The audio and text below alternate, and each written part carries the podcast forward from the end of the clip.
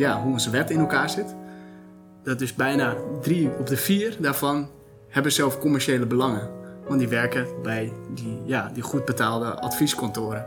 Dus zij hebben zelf belangen bij dat die wet op een bepaalde manier werkt dat zij en hun klanten veel inkomen hebben. Als je het gesprek aangaat met mensen in je omgeving over de sociale en duurzame economie, herken je vast de situatie dat jou verteld wordt wat er zo goed is aan de huidige economie. Wat zeg je dan? Om je beter voor te bereiden op zo'n inhoudelijk gesprek hebben wij een aantal veelgebruikte argumenten verzameld. En we hebben ze voorzien van een goed tegenargument. Je neemt een boodschappentas mee naar de winkel. Je ruilt kleding met familie en vrienden, je koopt tweedehands spullen en je reist met de trein wanneer dit kan.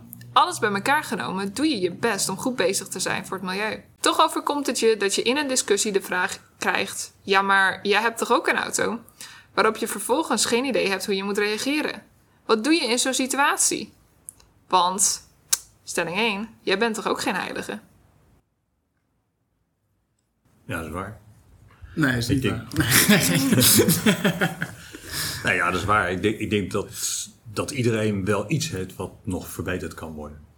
En, eh, en als je het heel positief zou benaderen, zou ik zeggen: leuk dat mensen dus dat soort tips geven, zodat je nog verder kan verbeteren. Maar dan, dan overdrijf ik misschien iets richting het positief hoor.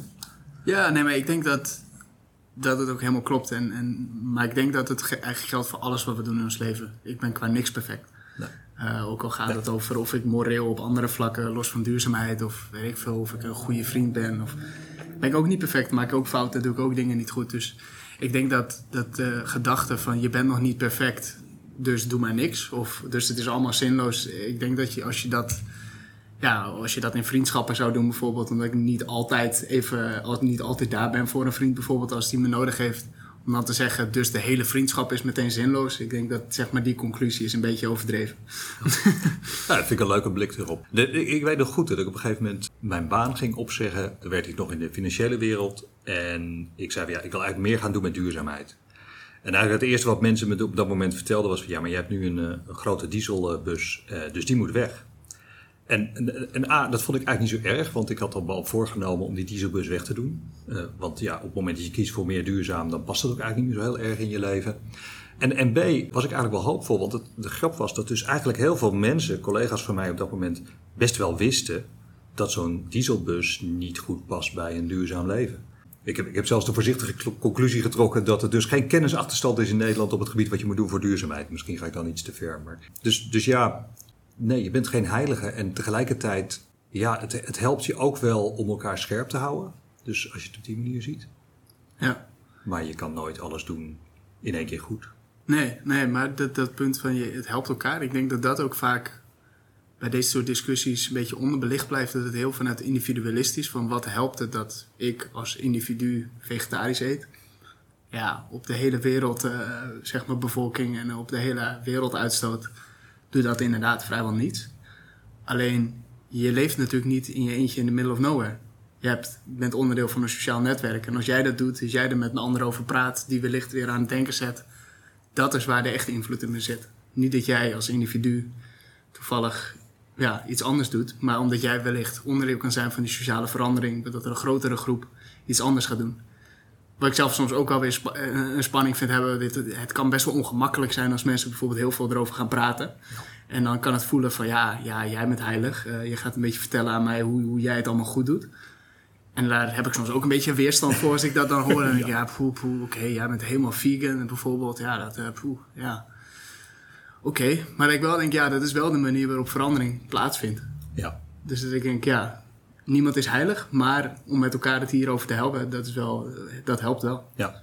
ja, dat maakt ook uit welke toon je zelf aanslaat. Ja, Eh, op het moment dat je echt met een wijzend vingertje van, nou, jullie mogen niet dit, of jullie moeten ook vegan gaan eten, om maar eens dit voorbeeld te noemen.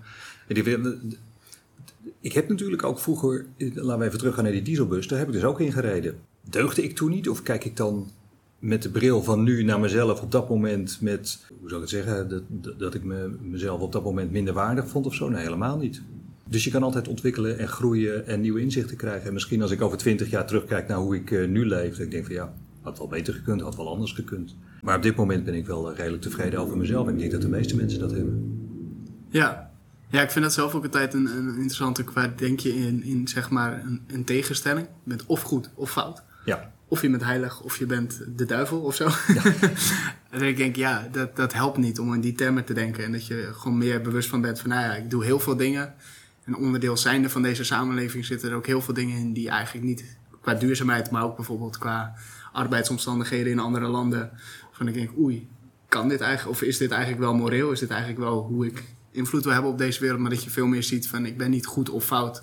Maar ik doe heel veel kleine dingetjes en dan probeer je op steeds meer dingetjes te letten, daarover na te denken en andere keuzes te maken. En met anderen daar dus over te hebben. De tweede stelling is: als ik belasting betaal en me aan de wet hou, dan doe ik toch genoeg. Oeh, dat is wel een hele ingewikkelde hoor. Want ja, eigenlijk, je kan mensen moeilijk kwalijk nemen dat ze zich eh, netjes aan de wet houden en eh, netjes belasting betalen. Dat, dat lijkt me een, een goede deugd in Nederland, dat, dat de meeste mensen dat gewoon doen. Anders wordt het helemaal een rommeltje. Maar ja, aan de andere kant. Is dat zo? ja, dus, de burgerlijke ja. ongehoor, Ja. eh, eh, zeg maar de protesten, de, dat je de wet bewust overtreedt. Dat vind ik altijd wel een interessante manier van, pro- eh, van protesteren. Extinction Rebellion is er natuurlijk ook bewust veel mee bezig geweest. Om soms te laten zien dat die wet niet deugt. Ja, ja. Nee, dus dat, eh, ik, ik denk zeker dat je voor een bepaald doel, een hoger moreel doel, eh, de grenzen van de wet moet opzoeken. Of misschien zelfs af en toe eh, overtreden. En dan nog terug naar mijn punt, eh, dat mensen binnen de wet leven en netjes hun belasting betalen. Dat, dat is, Ja. laten we daar in ieder geval ook blij mee zijn. Ja. Dat ze dat in ieder geval doen. Maar dat betekent eigenlijk dat je de aandacht kunt verleggen van ja, maar hoe zit het dan met die belastingen en hoe zit het dan met die wet? En die wet verandert natuurlijk niet van de een op andere dag, maar die verandert bijvoorbeeld door die acties van zo'n Extinction Rebellion, dat we daar eens goed over gaan nadenken. En die verandert ook door inzichten over hoe wij denken over bijvoorbeeld de economie. En of deze wetten die we nu hebben eigenlijk wel leiden tot een, een, een duurzame en lang houdbare aarde. Ja. ja, hoe ik er zelf ook veel over nadenk is... Al kijk je naar wat de wet doet, denk ik, is de minimale of de maximale grenzen aangeven van wat kan echt niet meer. Maar wat je niet wil is dat de overheid in detail gaat voorschrijven wat jij moet doen. En wat goed handelen is. Ik zou dat zelf tenminste vrij ver gaan. Maar als, je, als, als dat de manier is waarop je denkt dat wetten werken, dan is het dus ook niet genoeg om puur je aan die wet te houden, want dan is dat het minimale. En daarbij denk ik zelf bijvoorbeeld ook van ja, eh, wederom, als het over eh, vriendschap of een relatie gaat. Ja, ik weet dat er eh, grenzen zijn van wanneer het echt helemaal uit de hand loopt en wanneer de relatie bijvoorbeeld uit zou gaan. Maar dat betekent niet dat, dat ik de hele tijd die grens of zo kan gaan opzoeken en, en dat dat dan de manier is om een goede relatie te hebben. Om het goed te doen, moet je dan meer doen dan het minimale. Dus ik denk als, als, als je aan de wet houdt en belasting betaalt, dat is het goede, dat is minimaal inderdaad. Maar al wil jij een goed persoon zijn of als bedrijf goede impact hebben op de maatschappij, op jouw gemeenschap waar je onderdeel van bent, dan is puur dat doen niet genoeg. En dan kan het gewoon wel zijn dat jij als bakker gewoon goed brood maakt. Op een goede manier, jouw werknemers goed betaalt, probeert duurzaam in te kopen. En op die manier ook gewoon goede winst probeert te maken. En dan kan dat jouw manier zijn om bij de gemeenschap iets bij te dragen. Betekent niet dat je als heilige meteen jezelf hoeft op te offeren. Maar wel dat het meer is dan puur de wet volgen. Ja, ik zit wel te denken hoor. Want het, één, één ding wat me daarbij opvalt, die, die bakker die had natuurlijk eh, 100 jaar geleden had hij, eh, gewoon kinderen rondlopen in de bakkerij. Dat is op dit moment natuurlijk niet meer mogelijk. We hebben gewoon bepaalde wetten. Je bent gewoon leerplichtig eh, tot je 16 of, ja, 16 of 18, weet ik eigenlijk niet zeker. maar dat, dat kan gewoon niet meer. Dus die wet die evolueert natuurlijk ook in verloop van tijd. Naarmate onze normen en inzichten weer bijgesteld worden. Op basis van wetenschap. Op basis van nieuwe inzichten over hoe we met elkaar omgaan. Ja, ja en, en, en dat is ook eigenlijk een beetje de wet die we nu hebben, die, die is al een stuk verbeterd. Ik, bedoel, ik denk dat het goed is dat we geen slavernij meer hebben, geen kinderarbeid. Dat de arbeidsomstandigheden een, be- een beetje redelijk moeten zijn. Maar op heel veel gebieden deugt het natuurlijk ook nog steeds niet. Wel een interessant boek daarover, Little. But Legal, van eh, Nicolas Freurenberg. Ik spreek het vast verkeerd uit. Maar, eh, maar het gaat precies hierover eigenlijk van hoe bedrijven allerlei dingen kunnen doen die binnen de wet, met ook enorme hulp van advocaten, net door de bocht kunnen. Maar eigenlijk niet helemaal deugen. En niet als je daar gewoon als mens gewoon naar kijkt, dat je denkt, ja, dit is eigenlijk niet een, ook een goede manier. Dit is niet een, ja, een impact die wil hebben op de samenleving. En ik denk dat dat helaas in Nederland ook best wel geldt. Een tijdje terug kwam er een onderzoek naar buiten waaruit kwam dat 72,5% uh, van, van de Nederlandse hoogleraren belastingrecht en ondernemingsrecht, die eigenlijk heel veel advies geven over hoe ons belastingssysteem, hoe onze, ja, hoe onze wet in elkaar zit. Dat dus bijna drie op de vier daarvan hebben zelf commerciële belangen. Want die werken bij die, ja, die goed betaalde advieskantoren. Zo. Dus zij hebben zelf belangen bij dat die wet op een bepaalde manier werkt dat zij en hun klanten veel inkomen hebben. Ja, dan kan je dus wel je belasting betalen. Maar als we de belastingregels zo hebben georganiseerd dat het eigenlijk niet eerlijk is hoe die regels in elkaar zitten, ja, dan betaal je wel iets, maar dat is eigenlijk niet helemaal eerlijk. Dus daarbij denk ik wel soms, ja, moeten we dan wel gewoon ons puur aan de regels houden of moeten we ons ook richten op die regels veranderen? Ja. De derde stelling is: als mensen niet doen wat ze vinden, is dat wat ze zeggen ongeloofwaardig. Ja, het is wel iets waar je even over na moet denken. Ben je altijd consistent? Of eh, met een mooi woord heet dat zelfs congruent. Dus je handelen is altijd in lijn met wat je beweert. Ik denk, eigenlijk met wat we net besproken hebben, ook wel in het achterhoofd, dat er altijd wel gaten te slaan zijn ergens in iemands gedrag. Wat niet 100% klopt met wat je beweert. Dus als je daarop uit bent, kun je natuurlijk altijd het lek wel vinden. En de vraag is natuurlijk hoe erg dat is. En de belangrijkere vraag is dan nog: mag je dus niet meer beweren waar je voor staat als je daar nog niet 100% aan voldoet? Ja. Ja, ik denk dat dat, tenminste in mijn hoofd, is dat een beetje onderdeel zijn van een mens zijn. Mensen zijn niet perfect. Nee. En, en mensen zijn inconsistent en maken soms verkeerde keuzes. Alleen het is inderdaad, dat, dat betekent niet dat alles maar oké is. Dan komen we nooit bij die betere wereld. Nee. en ook niet dat het, want, want ik denk inderdaad als er te groot verschil zit tussen wat iemand verkondigt en wat iemand doet. Eh, Ik vond bijvoorbeeld de afgelopen maanden vond ik het wel boeiend om te zien in de Verenigde Staten met eh, Biden, die natuurlijk best wel een mond vol heeft over duurzaamheid en groei, groen. Maar tegelijkertijd, terwijl ze zeggen van ja, we gaan meer investeren in, in hernieuwbare energie.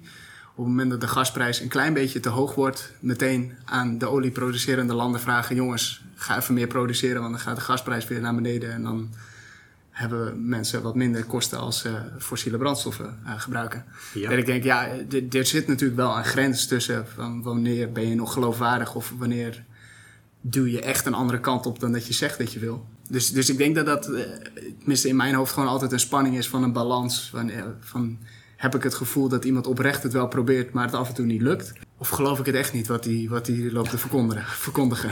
Ja, wat gebeurde er hier met jou? eh? Want is, is dit zeg maar een lekje? Iemand die het goede bedoelt en, en toch eventjes ergens op een punt de steek laat vallen? Lastig. Ik denk dat het dubbel is. Maar dat is ook, dat is ook heel erg beleidsmatig. Ik denk dat die, en ik denk dat dat voor heel veel landen geldt. En, en ook een beetje hoe, hoe dit beleid zich veel zal ontwikkelen. Dat ze tegelijkertijd dat allebei doen. Ja. Wat, wat heel raar klinkt, maar wellicht ook wel vaker gebeurt ook in mensen hun persoonlijke leven. Ja. Dat je, eh, ik vind het zelf bijvoorbeeld boeiend om te zien de statistieken voor hoeveel vegetarische eh, vleesvervangers er worden gegeten. Die stijgt. Maar tegelijkertijd stijgt ook het aantal vlees dat er wordt gegeten. Dus we eten meer vleesvervangers, maar we eten ook meer vlees. Is toch wel in percentage, hè? want er komen ook gewoon meer mensen bij. Nee, ja, nee, precies. Ja. Dus, dus ik denk dat we ook gewoon soms gewoon allebei de kanten tegelijkertijd oplopen. En ik denk dat dat dus ook, ook voor Biden in dit geval geldt dat hij oprecht de, de groene technologieën en, en, en kant probeert te investeren en te ontwikkelen.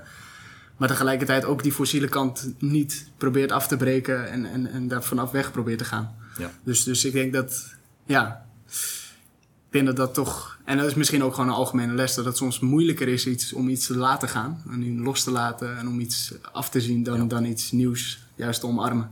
Ja. ja, we zien dat natuurlijk ook met, met wa- wat we rondom de economie aan het bestuderen zijn. Het probleem wat we onder ogen hebben is ook een wicked problem, zoals dat dan mooi heet. Het is een ingewikkeld probleem, een heel lastig probleem om in één keer op te lossen. Dus als je mensen gaat beoordelen op iets wat ze doen, ja, in een heel ingewikkeld probleem, probeer maar eens het goede te doen. Dat, is, dat is al moeilijk op zich. En ter afsluiting, wat doe je als iemand zegt: Je hebt zelf toch ook een auto? Je gaat zelf toch ook op vliegvakantie? Zijn er nog tips? Ja, ik, ik luister altijd naar dat soort mensen. Ik, ik- misschien ook wel een beetje met het gevoel, bedankt voor je feedback. Ik was me daar misschien niet voldoende van bewust. En aan de andere kant ook wel het gevoel van, in deze maatschappij kun je je ook niet helemaal terugtrekken. Je kan niet alles goed doen en toch nog deelgenoot zijn aan deze samenleving. En dat, dat is, zeg maar, op ieders persoonlijk niveau een wicked problem waar je maar mee moet zien om te gaan. Ja. En voor mijn gevoel is dan altijd gewoon de vraag: niet ben ik perfect, maar ga ik de goede kant op? Dat veelgebruikte argument kunnen ze niet meer tegen jou inzetten. We hopen dat je hierdoor steviger in je schoenen staat als je met anderen praat over nieuwe economie. Heb jij een veelgebruikt argument dat je regelmatig tegenkomt, die we hier kunnen bespreken of waar we je mee kunnen helpen? Mail deze dan naar communicatie@arnieuweconomie.nl en misschien hoor je hem hier binnenkort wel op de podcast. Voor nu, dankjewel voor het luisteren. Volg de podcast op jouw platform zodat je geen enkele aflevering mist. En tot de volgende keer.